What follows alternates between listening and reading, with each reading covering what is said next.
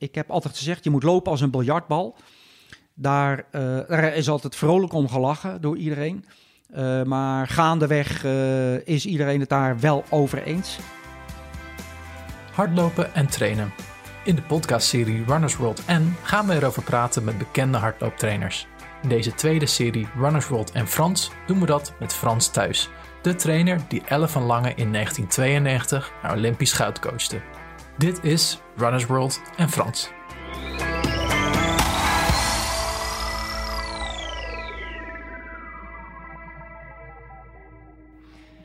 Frans Thuis, jij coachte Ellen Lange naar Olympisch goud op de 800 meter, maar bracht ook tennissers zoals Mario Ančić en Michaela Krajicek en hokjes als Sander de Wijn in topconditie. Begeleidde Nicole Wijzing Dissel naar een heleboel internationale titels bij de Masters. En ik weet niet eens hoeveel Nederlandse titels je hebt behaald met je atleten als Yvonne Hak, Niels Bennekamp en ga zo maar door. Wij kennen elkaar omdat ik, met, omdat ik jarenlang met heel veel plezier bij je heb getraind. En vandaag vraag ik je in deze podcast, hoe word je een betere loper? Ja, dat is natuurlijk meteen uh, het zo'nzelfde soort vraag als ja, hoe, hoe word ik rijk? Uh, daar zijn natuurlijk een hele hoop antwoorden op te verzinnen. Uh, maar de, de kern, als ik dan begin over hoe ik zelf altijd over sport heb gedacht, je, je moet het in ieder geval leuk maken. dus als je heel goed wil worden, moet je het eigenlijk altijd leuk hebben. alleen leuk kom je natuurlijk ook niet mee. Dus ja, dan moet je gaan trainen. En, en, en dat is dan weer zeg maar een, een, een, spel tussen atleet en trainer. Van ja, wat moet je doen in welke opbouw uh, om eruit te halen wat erin zit. Want dat zijn natuurlijk wel dingen wat je niet vanaf het begin meteen weet. Niet, niet iedereen loopt met een briefje op zak. Uh, uh, dit zit erin en dan moeten we dit doen en dan gaat het eruit komen. Maar als ik, het, als ik hem opbreek dan in verschillende vragen, dan gaat het over techniek en over kracht en over uithoudingsvermogen. Vat ik het zo goed samen? Of? Ja, in, ja dat, zijn dan een aantal aspecten die te maken hebben, laten we het even eh, zeggen, met, met, de fysieke component.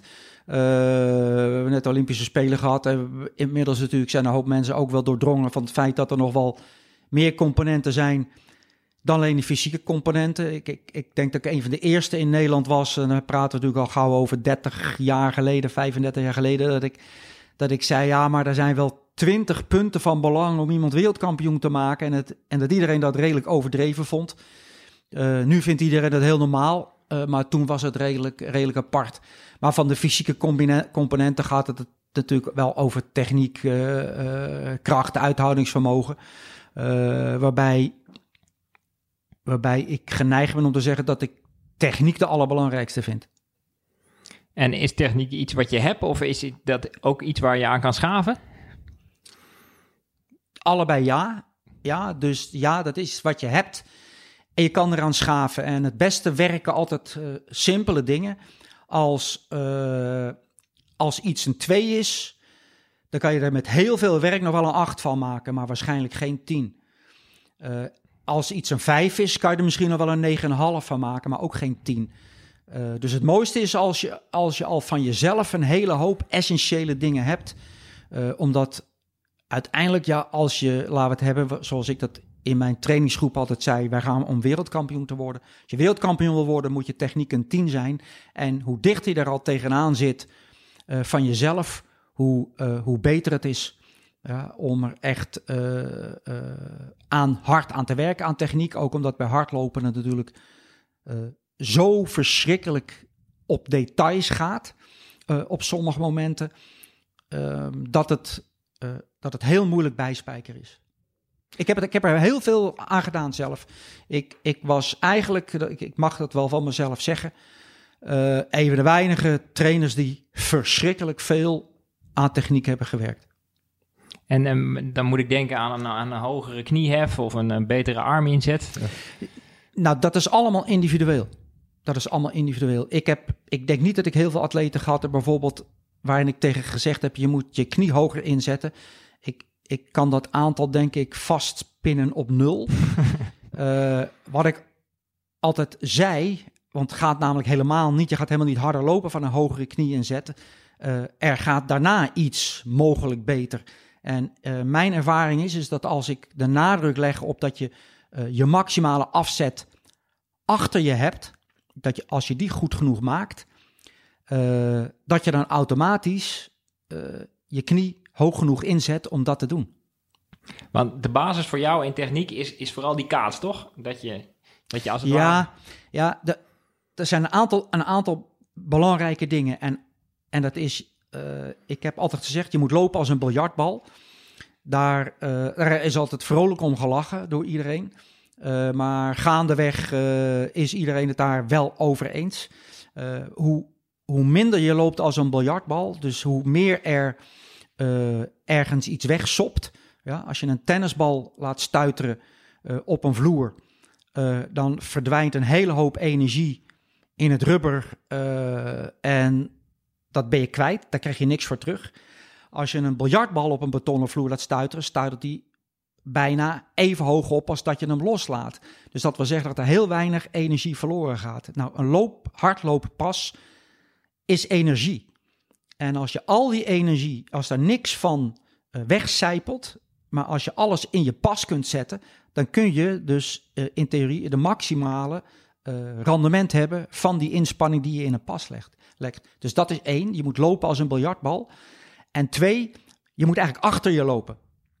Hoe gek het ook klinkt. Want uh, alles wat je voor je doet, uh, kan in principe remming zijn. Ja? ja? dus met, met voor je bedoel je, dat is de knie en zo die naar voren komt. En achter je is, is je been wat je bij Nee, nee, nee. Dat is, dat is, uh, we moeten even hebben het over steunpunt. Je hebt je heupen. Je, mm -hmm. Laten we het je lichaamszwaartepunt nemen. Trek een lijntje vanuit het middelpunt van je heupen naar beneden. Uh, en als je uh, met veel uh, kracht voor dat steunpunt komt en je zakt dan maar goed in, verdwijnt er een hele hoop energie. terwijl als je onder je of achter je landt, dan kun je meteen je strekfase en je snelheid maken. Nou, zal iedereen begrijpen dat je natuurlijk vaak ook wel een beetje half voor onder je land, maar dat is voornamelijk een hamstringactie. Ja, dan trek je jezelf naar voren en die gaat over in je strekactie. Dit is natuurlijk uh, op een podcast of op de radio natuurlijk uh, lastig uitleggen, omdat je het niet kunt laten zien. Maar iedereen moet maar denken aan steppen. Steppen is nou bij uitstek iets waarvan ik altijd aan mensen vraag: denk maar aan steppen. En steppen doet iedereen helemaal achter zich. Je duwt je alleen maar ja. iedere keer af. En zo moet je eigenlijk ook lopen. Nou, ja, zo had ik het nooit bekeken. Als, als mensen moe worden en ik zeg je moet je voet iets meer optrekken, als je voet iets meer optrekt vlak voor je landing, dan gaat je voet daarna vrijwel altijd al, komt al ietsje meer naar achter op de grond. Je, je pakt dan ook vrijwel altijd wat automatischer eerst een beetje die schraapfase. Uh, en uh, je gaat dan veel mooier over naar je strekfase. En als je dan je voet mooi door laat lopen, afhankelijk van het nummer, hoe, hoe langer de afstand, hoe relatief iets minder hard het gaat. Maar je moet hem mooi lang door laten lopen, zodat je, je je maximale rendement achter in je pas pakt. Want dit is nog best wel veel theorie, dat hoort natuurlijk bij een podcast. Maar in de praktijk is het niet echt een theoretisch verhaal wat je tegen atleten houdt, toch? Je doet oefeningen met ze of... Ja, ik heb altijd veel met loopscholing gedaan, omdat uh, uit de praktijk mij is gebleken dat als je echt uh, directe tips geeft die te maken met een loopbeweging, dat het in 9 van de 10 gevallen eerder slechter dan beter wordt. Uh, ik heb met, met, waar ik met Ellen heel, heel, heel, heel erg veel en heel lang mee bezig ben geweest, waar ik ook altijd heel erg veel en lang door ben uitgelachen, dat ik altijd zei, maar Ellen, je moet je voet fractioneel meer achter je neerzetten. En daar ben ik altijd om uitgelachen. Maar daar zijn we jaren mee bezig geweest totdat dat helemaal perfect was. Uh, en ja, en wat het moment is, dat, dat is altijd lastig. Dat, dat is arbitrair iets. Ik zeg altijd van mezelf, ik heb een verschrikkelijk uh, uh, analytisch oog. Ja, de een kan mooi schilderen, de ander kan mooie huizen bouwen en weer een ander kan mooie wijn telen. Ja, ik heb een heel bewegingsanalytisch oog. Ik zie dingen ja, als ik op een voetbalwedstrijd er de VAR nodig is voor buitenspel, heb ik het meestal al gezien. Want wat, wat wij vaak deden op de training was bijvoorbeeld 7 keer 150 en dan wandelen. Een beetje op souplesse, op mooie techniek. Is dat ook al een vorm van techniek trainen voor jou? Ja, Dus- zeker, zeker. Je moet eh, eh, dat wat je eh, traint, verbetert. En waar het uiteindelijk natuurlijk om gaat ook, en dat is, dat is ook zeer zeker techniek. als je helemaal fit bent, ja, kan je in doorsnee altijd beter lopen dan wanneer je heel erg moe bent. Maar waar het dan juist om gaat, is dat je vermoeid raakt of heel erg moe wordt, dat je je techniek houdt. En eh, daar had ik heel veel oefeningen voor, dat ik vooral probeerde eh, op hogere snelheden te lopen, wedstrijdtempo, eh, met behoud van techniek. Dus, dus ik deed veel oefeningen waarbij je wel je wedstrijdtempo had, maar toch ook wel weer even een beetje rust had om weer even terug te komen in je, in je goede gevoel, om daarna je techniek meteen weer te pakken. En wordt er voor jouw gevoel over het algemeen te weinig op wedstrijdtempo gelopen? Ik denk dat heel veel mensen gewoon hun Nou, dat is- loopjes doen. Nou, dat is heel. Dat is uiteindelijk ook weer voor iedereen verschillend. Dat is voor iedereen verschillend. Ehm, ik ben wel van mening dat je eh, alle systemen in je lijf goed moet trainen. En eh, dat is je duursysteem, dat is je sprintsysteem, dat is je, je sprintuithoudingsvermogen, dat is je, je, je, je alactische systemen. Weet je, allemaal, eh, allemaal systemen heb je. En het gaat erom dat je dan kijkt wat iemand nodig heeft. Ja, eh, Christine Toonstra bijvoorbeeld, ja, die kon van zichzelf al eh, vrij makkelijk de techniek houden op hoge snelheid. Ja, dan, dan, Zij werd elde op de Olympische 10 kilometer, zeg ik het goed? Ja. ja, ja. dat is de, helaas de enige 10 kilometer geweest op de Olympische Spelen waar het series en finale was. Oh, En dat, dat, dat heeft haar enorm negatief parten gespeeld. want zij had daar eh top 5. Nou ja, ze had top 6 kunnen lopen daar. Ja. Zeker. En dat was, als het meteen finale was geweest, ook wel gebeurd. Eh, maar haar kracht was dus... Nou, de techniek. En eh, ze had een hele aparte techniek. Het was een ongelofelijke voorvoetlandster. Maar br- briljante actiemomenten. Daar, ik, ik denk dat ik nooit één technische opmerking gemaakt heb naar Christine. Anders dan dat ik zei, als iemand iets over jouw techniek zegt, dan moet het het ene oor in en het andere oor uit. ik denk dat dat de meest belangrijke technische opmerking die ik gemaakt heb. En dan, eh, ja, we kunnen nog lang over techniek doorpraten, maar ik, ik probeer er even een paar onderwerpen aan te, te tikken. Kracht. Is, is- Ja, ik, vind- ik heb kracht altijd heel erg belangrijk gevonden. Ehm, en ik, ik denk wel, zeker in die tijd, denk ik niet dat er een trainer was die meer aan kracht deed dan ik. Zeker niet, eh, eh, ook niet op de middenafstand. Ehm, maar omdat ik natuurlijk altijd dacht vanuit eh, je loopt als een biljartbal, heb ik altijd best heel veel core stability gedaan. En dan vooral ook heupstrekkers, bilspieren, heupspieren, aanvoerders, afvoerders, dus abductoren, adductoren. Heb ik ongelooflijk veel mee getraind. En dan moet ik aan, aan oefeningen als de leg press denken bijvoorbeeld. Nou ja, leg, legpress is dan weer, is, dat noem ik niet echt core stability, maar dan moet je meer aan eh, eh, eh, ja, aanvoeren en afvoeren. Eh, dus dat Ja. je eh, zijwaarts je been beweegt, zowel naar buiten als naar binnen. Eh, natuurlijk buikspieroefeningen, rugspieroefeningen. eh, eh, knieheffers, dus ze deden heel veel knieheffen. Eh, om om die, die, de, de heffers, maar vooral ook je heupspieren. eh, omdat het was vaak zwaarder voor je standbeen om hoog op je standbeen te blijven dan voor je heffers. Ja, dat soort oefeningen deed ik, deed ik eindeloos. Eindeloos. Ik heb ook het idee dat nu, zeker op Papendal, nog veel meer gebeurt dan 20 jaar geleden, toch? Dat krachttraining echt belangrijker is geworden. Ja, zeker. Zeker. Je, je, wat je nu ziet, is dat eh, in, in die 30 jaar, zeg maar, iedereen kracht is gaan doen, tot in het voetbal toe. Ja, tot in het hockey toe. Waar, waar, waar natuurlijk in de mensen die daarmee kwamen, ik was daar één van. Ik ben daar altijd mijn hele leven om uitgelachen. Want ik, ik heb eigenlijk helemaal geen beeld van wat je nou met tennissers deed, maar deed je daar ook kracht mee? Of? Zeer zeker. Zeer zeker, ja. Het is, eh, met tennis is het natuurlijk ook een, een simpel principe. Ik heb dat van de week nog tegen iemand uitgelegd. Als we de nummer 200 van de wereld tegen eh, Roger Federer op de baan zetten. eh, en, maar we zetten die nummer 200 in de eh, rechterhoek. En we laten Roger Federer zo hard mogelijk en zo moeilijk mogelijk slaan. Dan slaat die nummer 200 die ballen moeiteloos terug. Maar nou gaan we hem niet in de hoek zetten. We zetten hem gewoon ook midden op de baan. En, we en hij moet links en rechts de ballen die Federer slaat halen. En ineens slaat hij ze niet terug. En er is maar één reden. Hij kan ze dus wel terugslaan, want dat hebben we gezien toen we hem in de hoek zetten. Hij kan niet bij de bal. Hij is niet op tijd bij de bal.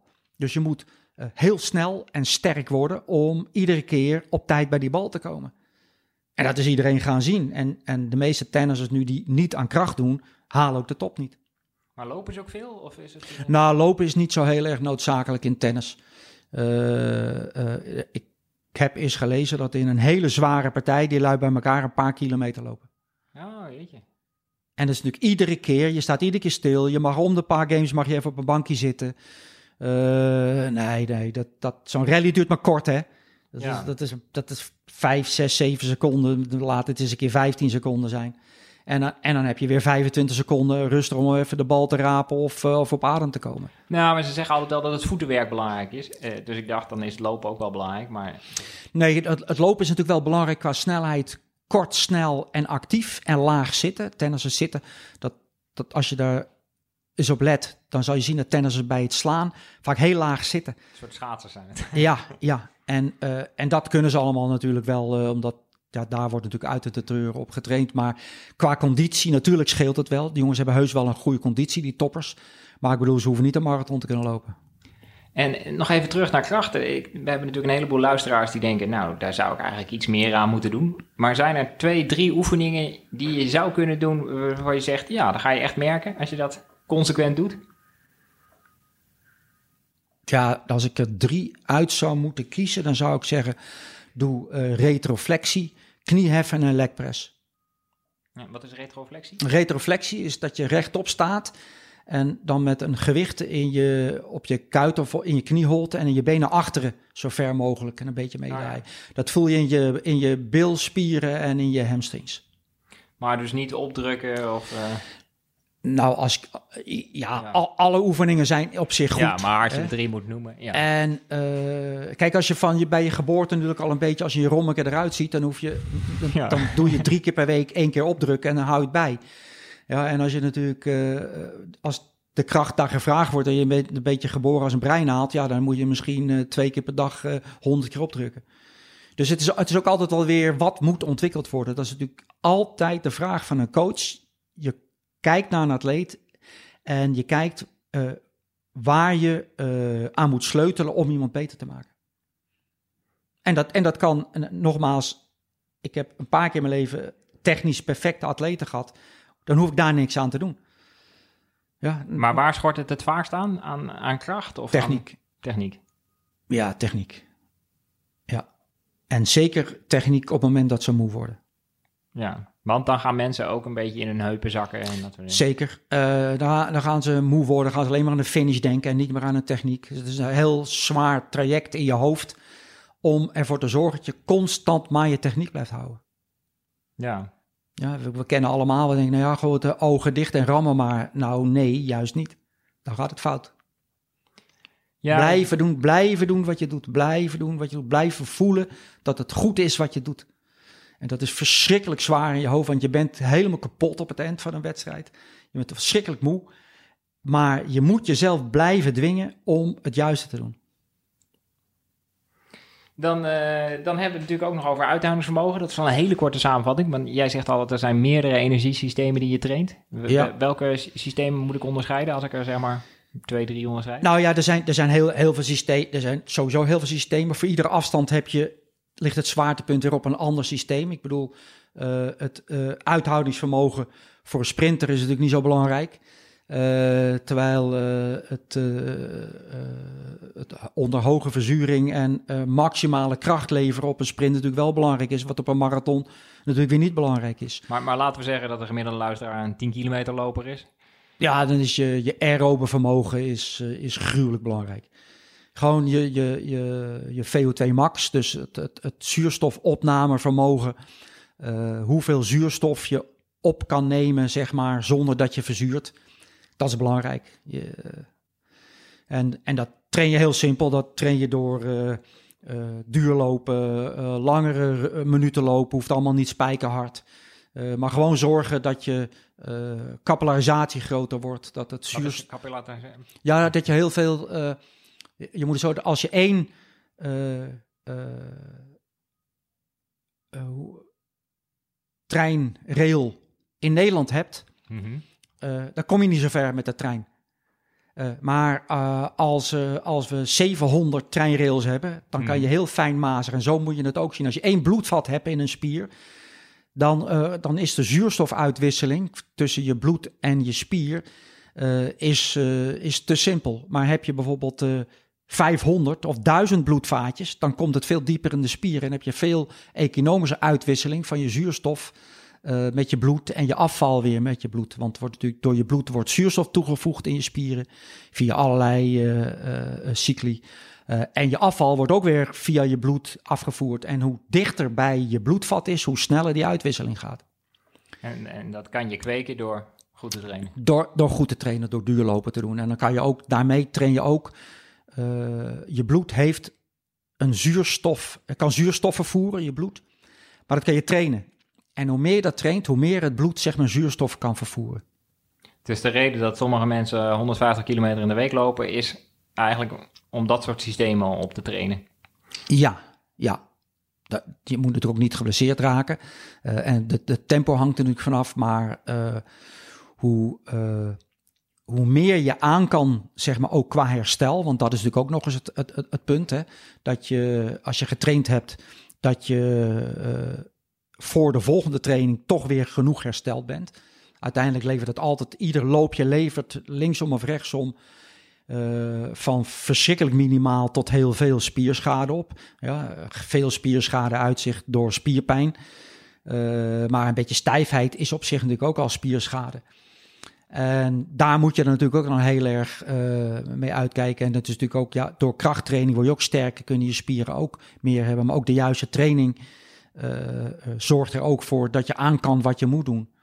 Maar goed, als je 150 kilometer in de week traint, eh, dat, daar kom je niet in een jaartje.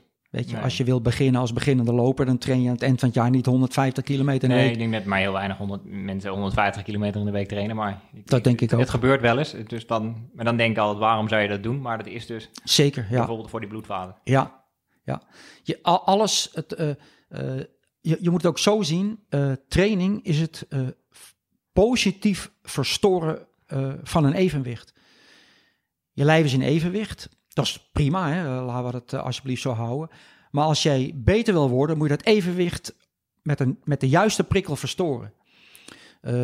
Dus je moet jezelf weer een beetje moe maken, of je moet jezelf heel erg moe maken, of je moet ietsje harder lopen, zodat het lijf zelf gaat zeggen: Oh, wacht even, eh, ik voel me goed, maar er wordt blijkbaar iets meer van me gevraagd. En dan ga ik mij aanpassen, zodat ik eh, het kan leveren wat er meer gevraagd wordt. Zo werkt een lijf. Eh, dat is ook de reden dat als je heel erg getraind bent en je gaat drie maanden niks doen, dan wordt er niks meer gevraagd. En dan denkt dat lijf, dat is mooi, dat gaan we afbouwen. Ja, Ga maar eens een maand niks doen als je goed getraind hebt, dan kan je niks meer. Want als, als wij op de training kwamen, dan was je er al best wel mee bezig hoe het met ons ging. En dat is dan omdat je wil zien welke prikkel je moet toedienen, of welke Ja. prikkel je kan toedienen. Ja, ja je moet eh, goed weten eh, iedere keer eh, wat de beste prikkel is op een dag. En ik deed dat altijd door, ik was altijd met iedereen aan het praten. En natuurlijk was het leuk om de informatie te horen. Maar wat de mensen vaak niet in de gaten hadden, dat was ook helemaal niet spannend of iets. Was dat ik gewoon aan het kijken was, oké, hoe voelt hij zich? Ja, en, dat, en dan werkt het niet te zeggen, hoe voel je? Want dan zegt iedereen goed. Ja, En, maar ik kende mijn atleet op een gegeven moment wel zo dat als ze zeiden goed, dan eh, hoorde ik al of dat goed was, of dat matig was, of dat dat slecht was. Ja, ik zag heel vaak al aan de manier waarop iemand de baan opkwam en zijn tas neerzette, hoe die, hoe die was, hoe fit die was. Nou ja, en dan, en dan pas je daar je programma op aan en dat overleg je niet altijd. Ja, weet je, dan zeg je gewoon, hè, nu vandaag is het beter als je gewoon iets rustiger doet. Ja, en ook als de rest dan wel wat harder loopt, zeg ik nee, de vandaag is beter, want eh, ik, ik, de, ze verzonnen altijd wel iets, eh, waardoor iedereen dacht, ah, dat is goed, dat gaan we doen. ja. Jongen, kijk, een atleet moet blij zijn en daar zorg je als coach voor. Ja, en ook tevreden na afloop van de training het idee hebben dat hij... Zeker. gedaan. Dat je goed getraind hebt, dat je het juiste gedaan hebt, dat je beter bent geworden. Want dat is het doel van iedere training, om beter te worden? Soms komt iemand op trainen en dan is er eigenlijk maar één ding. En het is, weet je, als jij nou eens op je, weer op je fiets springt, naar huis gaat en meteen in bed kruipt. Maar daar is natuurlijk meer, daar hebben we het niet over gehad, maar er zijn natuurlijk wel andere dingen. Uh, want ik kan ook wel een training verzinnen, dat heb ik natuurlijk echt ook heel vaak gedaan. Ja, dat, dat, dat je er eigenlijk ook geen klap aan hebt, behalve dat je wel getraind hebt en dat hij dan blij is dat hij getraind heeft. En blij zijn dat je getraind hebt, dat kan ook een hele grote winst zijn. Dus dan heb je fysiek niks gewonnen, je hebt qua kracht niks gewonnen, je hebt qua techniek misschien helemaal niks gewonnen. Maar je hebt wel in je hoofd wat gewonnen, want je gaat blij naar huis, want je vindt dat je weer lekker getraind hebt. Maar natuurlijk weet ik heel vaak van een atleet dat, dat ze naar huis gaan en ik denk, ja, je bent blij en dat is mooi, dus dat is winst, maar verder ben je niet vooruit gegaan. nee, want ik wil het er ook even hebben over het mentale aspect. Dat denk ik heel erg belangrijk. Ik heb natuurlijk nooit helemaal gezien hoe je het deed, maar je hebt wel heel veel mensen die, die net niet wonnen, eh, tot, tot winnaars gemaakt. Hoe, hoe werkt dat ongeveer? Ja, wat ik zelf eigenlijk altijd zeg, uh, is dat het belangrijkste is, is dat ik altijd een trainer ben geweest die het leuk vond om trainertje te spelen. En ik ben helemaal nooit trainer geworden en ook nooit trainer geweest. Met het doel, ja, maar ik wil je allemaal kampioen maken. Want ik wilde mensen gewoon geven waar ze voor kwamen. En het was, uh, want ik heb natuurlijk ook gewoon huisvrouwen getraind die het gewoon fantastisch vonden om drie keer in de week te trainen. Die hadden echt uh, nog met nog geen Formule 1 auto getrokken kampioen kunnen worden. Maar die vonden het geweldig. En daar heb ik net zoveel lol aan beleefd als mensen die ervoor gingen om aan het NK mee te doen, Nederlands kampioen te worden of meer. Weet je, dat maakte voor mij helemaal niet uit. Ik vond het gewoon leuk om met die mensen bezig te zijn, om hun doelen te bereiken. En ik vond het prachtig om op de baan te staan met allemaal mensen die deden wat ze leuk vonden. Ja, en dan is het niet zo uh, uh, drukvol om altijd dan maar bezig te zijn. Ja, dit moet, dat moet, want bij mij moest er namelijk nooit iets. Ik, ik denk niet dat er, ik ooit een atleet getraind heb die ik geadviseerd heb om meer te gaan trainen. Iedereen wist bij mij, als je meer wilde, moest je het aan me vragen. Ik stel het niet voor. Nou, en wat ik ook opmerkelijk vond, ik vond het best wel lastig om, uh, om baanwedstrijden te lopen, gewoon eh, door de, door de druk die daarbij hoorde. En dan zei jij helemaal niet, uh, dat is helemaal niet lastig. Je zei ook, dat is ook hartstikke moeilijk. en het is ook heel eng. Uh... Ja, ja, maar dat, dat antwoord, dat heb ik gegeven omdat ik vond dat dat het beste antwoord naar jou was. Maar ik heb dat antwoord eh, dat ze niet moeten zeiken of uh, dat het uh, allemaal flauwekul is of dat je een watje bent. Nou ja, dat, dat soort woorden gebruikte ik niet. Maar ik verzon een, een antwoord op basis waarvan ik dacht dat het het meeste rendement had bij de atleet. En dat dus werkte dan ook wel, want ik voelde me serieus genomen en ik deed alsnog de wedstrijd. Nou ja, ik, ik nam al mijn atleten serieus en ik zeg altijd, ik moet niet vanuit mezelf denken. Nooit. Je moet nooit vanuit jezelf denken als je iets met anderen wil. Als je iets met anderen wil, moet je vanuit een ander denken. Dus als ik vind dat je slap bent, uh, dan heeft niemand daar wat aan. Ik moet kijken waarom iemand geen wedstrijden wil lopen. Dan ga ik een antwoord formuleren en een aanpak formuleren om te kijken hoe, hoe ik bij die persoon voor elkaar kan krijgen dat die wedstrijden kan gaan lopen. Maar stel je begeleidt iemand die heel vaak tweede wordt, op welk niveau dan ook. Is er dan iets waardoor je zorgt dat, dat iemand dan toch die stap kan maken? Is dat, zijn dat duizend kleine dingen op een dag? Of is ja, dat zijn duizend kleine dingen op een dag. Ja. Dat, dat, is, uh, dat zijn altijd veel mensen geweest die dat zeggen. Maar ik ben, als ik twee uur training gaf, was ik twee uur aan het praten. Met al mijn atleten was ik altijd aan het praten. Het gaat er niet om uh, dat je één keer iets zegt. Uh, iedereen kent de kreet van mij. Eén keer gezegd is niet gezegd. Het gaat om duizend keer in omvloerste termen iedere keer hetzelfde zeggen. Ja. Totdat ze het op een gegeven moment zelf gaan geloven en gaan zien en gaan bedenken dat ze het zelf bedacht hebben. Het is een soort uh, uh, NLP. Ik, ben, ben ja. ik vind dat best, best wel, daar zit heel veel in in NLP.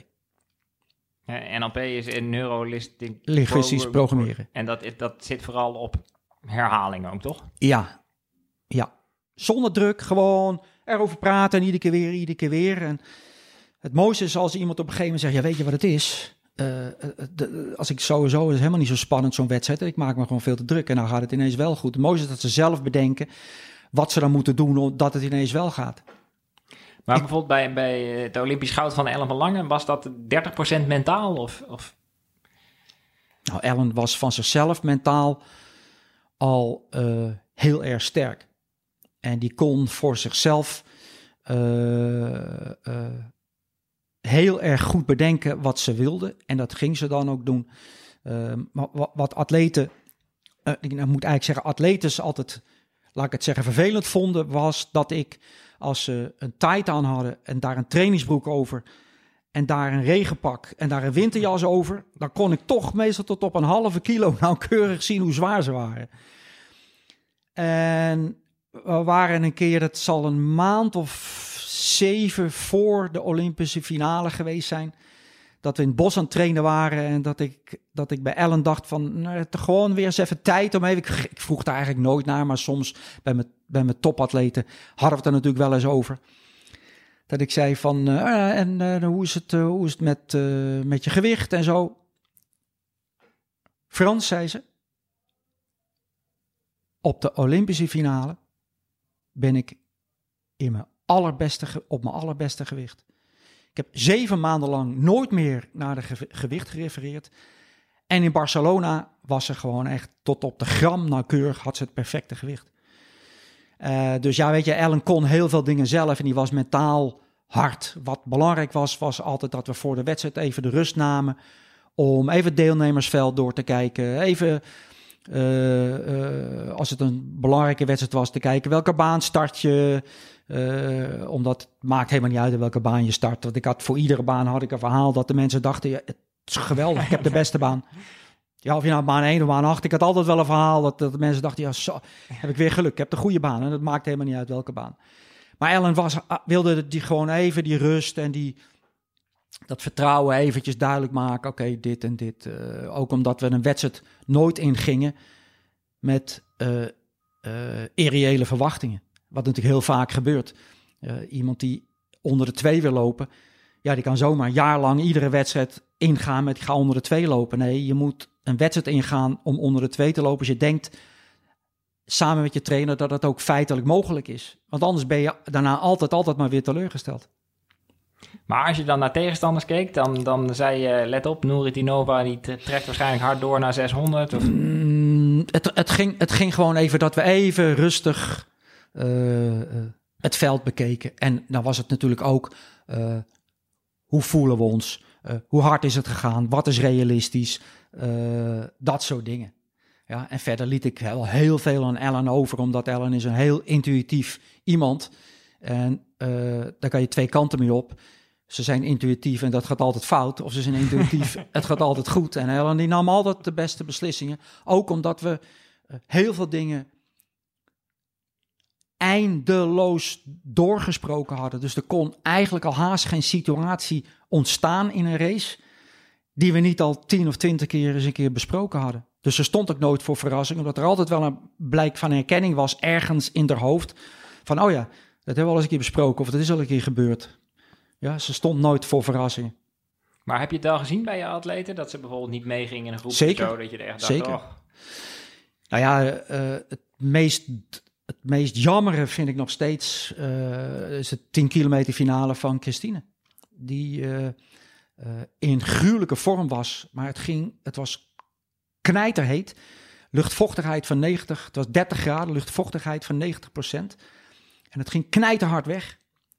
En eh, het was pas haar vierde 10 kilometer in de leven. Het was een voorkomen verrassing dat we erheen gingen. Eh, en ze laat twaalf man weglopen. Eh, die lopen in de eerste vier ronden 100 meter weg. Vervolgens loopt ze 20 ronden lang in de eentje op die 100 meter van de kopgroep. ja. Dus dat is, dat is, dat is, ik denk wel een van mijn grootste teleurstellingen uit mijn trainersloopbaan. Dat, eh, ja, dat ze toen niet meeging. En ik heb natuurlijk wel vaak gedacht, ja, had ik niet moeten zeggen. Je moet altijd mee.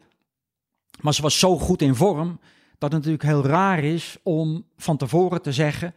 eh, eh, ja, ook al gaat het in het begin een beetje hard. Als er twaalf man weggaan, ja, dan moet je mee. Want wat, als het heel hard doorgaat, kunnen die alle twaalf het toch niet allemaal volhouden. Want tijdens de wedstrijd, zeker in zo'n vol stadion, kan je niet zo heel veel. Onmogelijk. Het zat 80.000 man te krijgen. Was, Ja. kon je echt niet. Ik heb het natuurlijk geprobeerd. De- ze, ze liep op, op 40 meter voor me langs. Ik heb natuurlijk gekrijsd van ja, eh, aansluiten. Ja, Maar het was te voorkomen onmogelijk om, om daar eh, te bereiken. De 80.000 krijzende man op de tribune. Nee, maar dat betreft is, is, is een wedstrijdje in Utrecht een stuk makkelijker om, om beide te doen. Ja, en het wreekte zich dat we, ik als coach, natuurlijk nog helemaal niet zoveel ervaring had op de 10 kilometer. En zij als loopster niet. Ja. Dus dat zou je nu eh, beter doen? Nou ja, zeker. Ik, ik zou nu eh, eh, veel meer dingen van tevoren ook al vertellen. Weet je, die, die 10 kilometer is ook best wel heel veel ervaring hebben. Ja. Ja, ze had eh, de, de, vlak voor de Olympische Spelen liepen we de eerste 10 kilometer van de leven. Liep ze een eh, Nederlands record in de eerste 10 kilometer.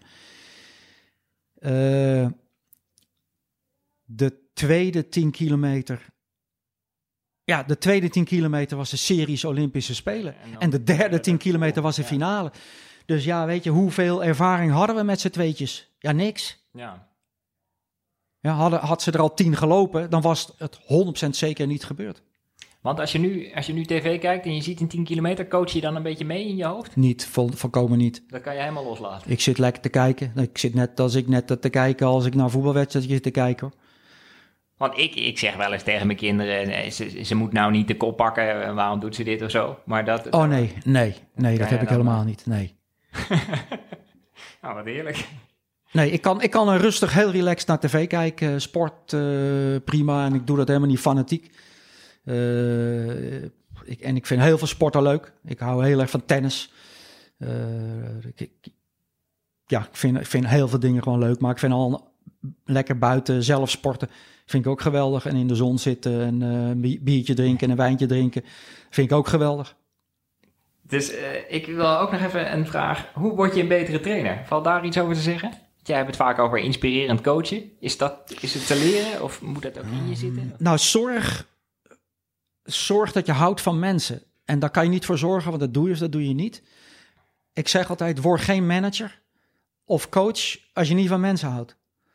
Eh, want je, je moet het leuk vinden om je met mensen te werken, om je te verdiepen in mensen. Dat is één. Twee, ken jezelf. Weet hoe je bent. Probeer niet, zoals jij bent, dat anderen ook zo moeten worden. Eh, en drie, eh, varieer alles wat je doet zodanig dat mensen het altijd leuk vinden. Ze moeten het leuk vinden. Ja. Nou, dat zijn eh, drie hele mooie lessen volgens mij. D- Dat zijn, er zijn er nog wel meer hoor. Maar dit zijn gewoon een aantal die ik gewoon heel belangrijk vind. En vooral ken jezelf. We- Weet, weet hoe je zelf bent. En, en, en probeer daar een manier aan vast te knopen. eh, zodat je niet altijd maar bezig bent dat iedereen moet worden zoals jij bent. De wereld zou echt eh, een hele rare wereld zijn als iedereen was zoals ik was hoor. Nou, dat lijkt me een hele mooie afsluiter van deze podcast. eh. Heel hartelijk bedankt, Frans. Ja, graag gedaan. Was leuk. Mijn eerste podcast van mijn leven. Echt? Jazeker. Oh, kijk, nou, ik ben vereerd.